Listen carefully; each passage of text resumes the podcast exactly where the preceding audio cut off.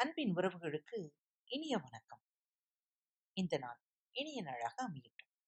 இன்று அக்பர் பீர்பால் கதைகளின் தொடர்ச்சி இதோ உங்களுக்காக. அக்பர் சக்கரவர்த்திக்கு பீர்பால் எனும் மதியுக மந்திரி இருந்தார். அக்பரின் நல்ல நண்பன். ஆட்சிக்கு வேண்டிய நல்ல அறிவுரைகள் கூறுவதிலும் பீர்பால் வல்லவராக இருந்தார். அக்பரிடம் ஒரு விஷயம் மட்டும் பீர்பாலுக்கு பிடிக்கவில்லை.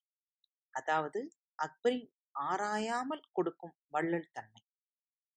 பல முறை பீர்பால் அதை எடுத்து கூறியும் அதை பொருட்படுத்தாமல் அக்பர் தன் விருப்பப்படி வாரி வழங்கிக் கொண்டிருந்தார். இதனால் அக்பரின் கஜானா காலியாகும் நிலைமை ஏற்பட்டது. ஒருமுறை அக்பர் மாறுவேடத்தில் இரவு நேரம் தன் சேனாதிபதி அகமத் கானுடன் வந்து கொண்டிருந்தார். நட்டநடு இரவில் அவர் தெருவோரம் கண்ட ஒரு காட்சி அவரின் குதிரையை நிறுத்தி அவரை கவனிக்க வைத்தது. ஒரு எண்பது வயது முதிர்ந்த ஒரு பெரியவர் அந்த இரவில் ஒரு செடி நட்டு கொண்டிருந்தார். இதை கண்ட அக்பர் ஐயா பெரியவரே இந்த நடு இரவில் இதை செய்ய வேண்டிய அவசியம் என்ன? என்றார்.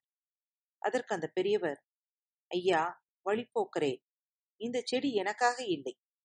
நாளைய சமுதாயத்திற்காக பகலில் என் குடும்பத்திற்காக உடைக்கிறேன். இரவில் கிடைக்கும் சமயத்தில் இது போல செடி நடுகிறேன் என்றார். பெரியவரே இந்த செடி வைப்பதால் உங்களுக்கு என்ன பயன்?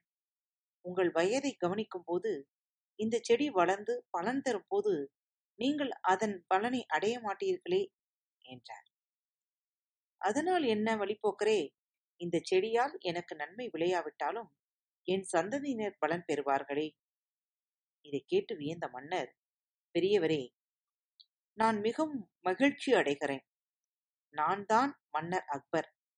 உங்களின் உயர்ந்த சிந்தனைக்கு இதோ என் பரிசு ஆயிரம் பொற்காசுகள் என்று கூறி ஒரு பொற்குழியை எடுத்து அந்த பெரியவருக்கு கொடுத்தார். அதை மிகவும் மகிழ்வுடன் பெற்றுக்கொண்டு மன்னா நன்றி. பாருங்களேன் இந்த மரம் வைத்தபின் வளர்ந்து காய்த்து பழுத்து பலன் தரும் சமயத்திற்கு முன்னேயே என் கையில் ஆயிரம் பொற்காசுகளை கொடுத்து விட்டதே. ஆகவே செடி வைத்தால் நல்ல பலன் உடனே கிடைத்து விட்டதே என்றார். அதை கேட்டு மகிழ்ந்த மன்னர் ஆகா இப்படியும் ஒரு சிந்தனையா? இந்த பிடியுங்கள். இன்னும் ஒரு ஆயிரம் பொற்காசுகள் என்று கூறி மீண்டும் ஒரு பொற்குழியை எடுத்து அந்த பெரியவருக்கு தந்துவிட்டு இடம் நீங்கினார். மறுநாள் காலை அரசவைக்கு அந்த முதியவர் இரண்டு பொற்கொழிகளையும் கையில் எடுத்துக்கொண்டு அரசரை காண வந்தார். அக்பர் அவரிடம் என்ன வேண்டும்? என்று வினவினார். அதற்கு அந்த பெரியவர் மன்னா இந்தாருங்கள் நீங்கள் கொடுத்த பொற்கொழிகள் இவை எனக்கு வேண்டாம். காரணம் நீங்கள் இதை கொடுத்துச் சென்ற சில நிமிடங்களில் இருந்து என் சிந்தனை எல்லாம் எப்படி இந்த பணத்தை நான் செலவழிக்கப் போகிறேன் என்பது குறித்தே இருக்கிறது. இதனால் நான் இன்று காலை வேலைக்கு போகவில்லை. அதனால் என் உடல் களைப்படைந்து விட்டது. வேலை செய்யாததால் எனக்கு பசிக்கவில்லை. ஆகவே என் உடலுக்கு நோய் வந்துவிட்டது போல உணர்கிறேன். மேலும் நான் இன்றைக்கு எங்கே புதிய செடி வைக்கப் போகிறேன் என்று என் திட்டங்களை தீட்டாமலேயே இருந்துவிட்டேன் ஆகவே என்னை சோம்பேறியாக்கிய இந்த பணம் வேண்டாம் என்று கூறி அக்பரிடம் அந்த பணத்தை திருப்பித் தந்தார். விகித்து போன அக்பர் என்ன செய்வதென்று தெரியாமல் விழித்த போது தனது வயோதிக வேடத்தை களைத்த பீர்பால் தான் யார்? என்று அக்பருக்கு தெரியப்படுத்தினார்.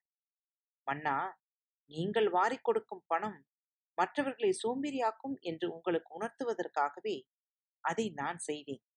என்னை மன்னியுங்கள் வண்ணா என்றார் பீர்பால் அது கேட்ட அக்பர் ஹஹா ஹா என்று சிரித்துவிட்டு பீர்பால் நல்ல பாட புகட்டினீர்கள். இந்தாருங்கள்.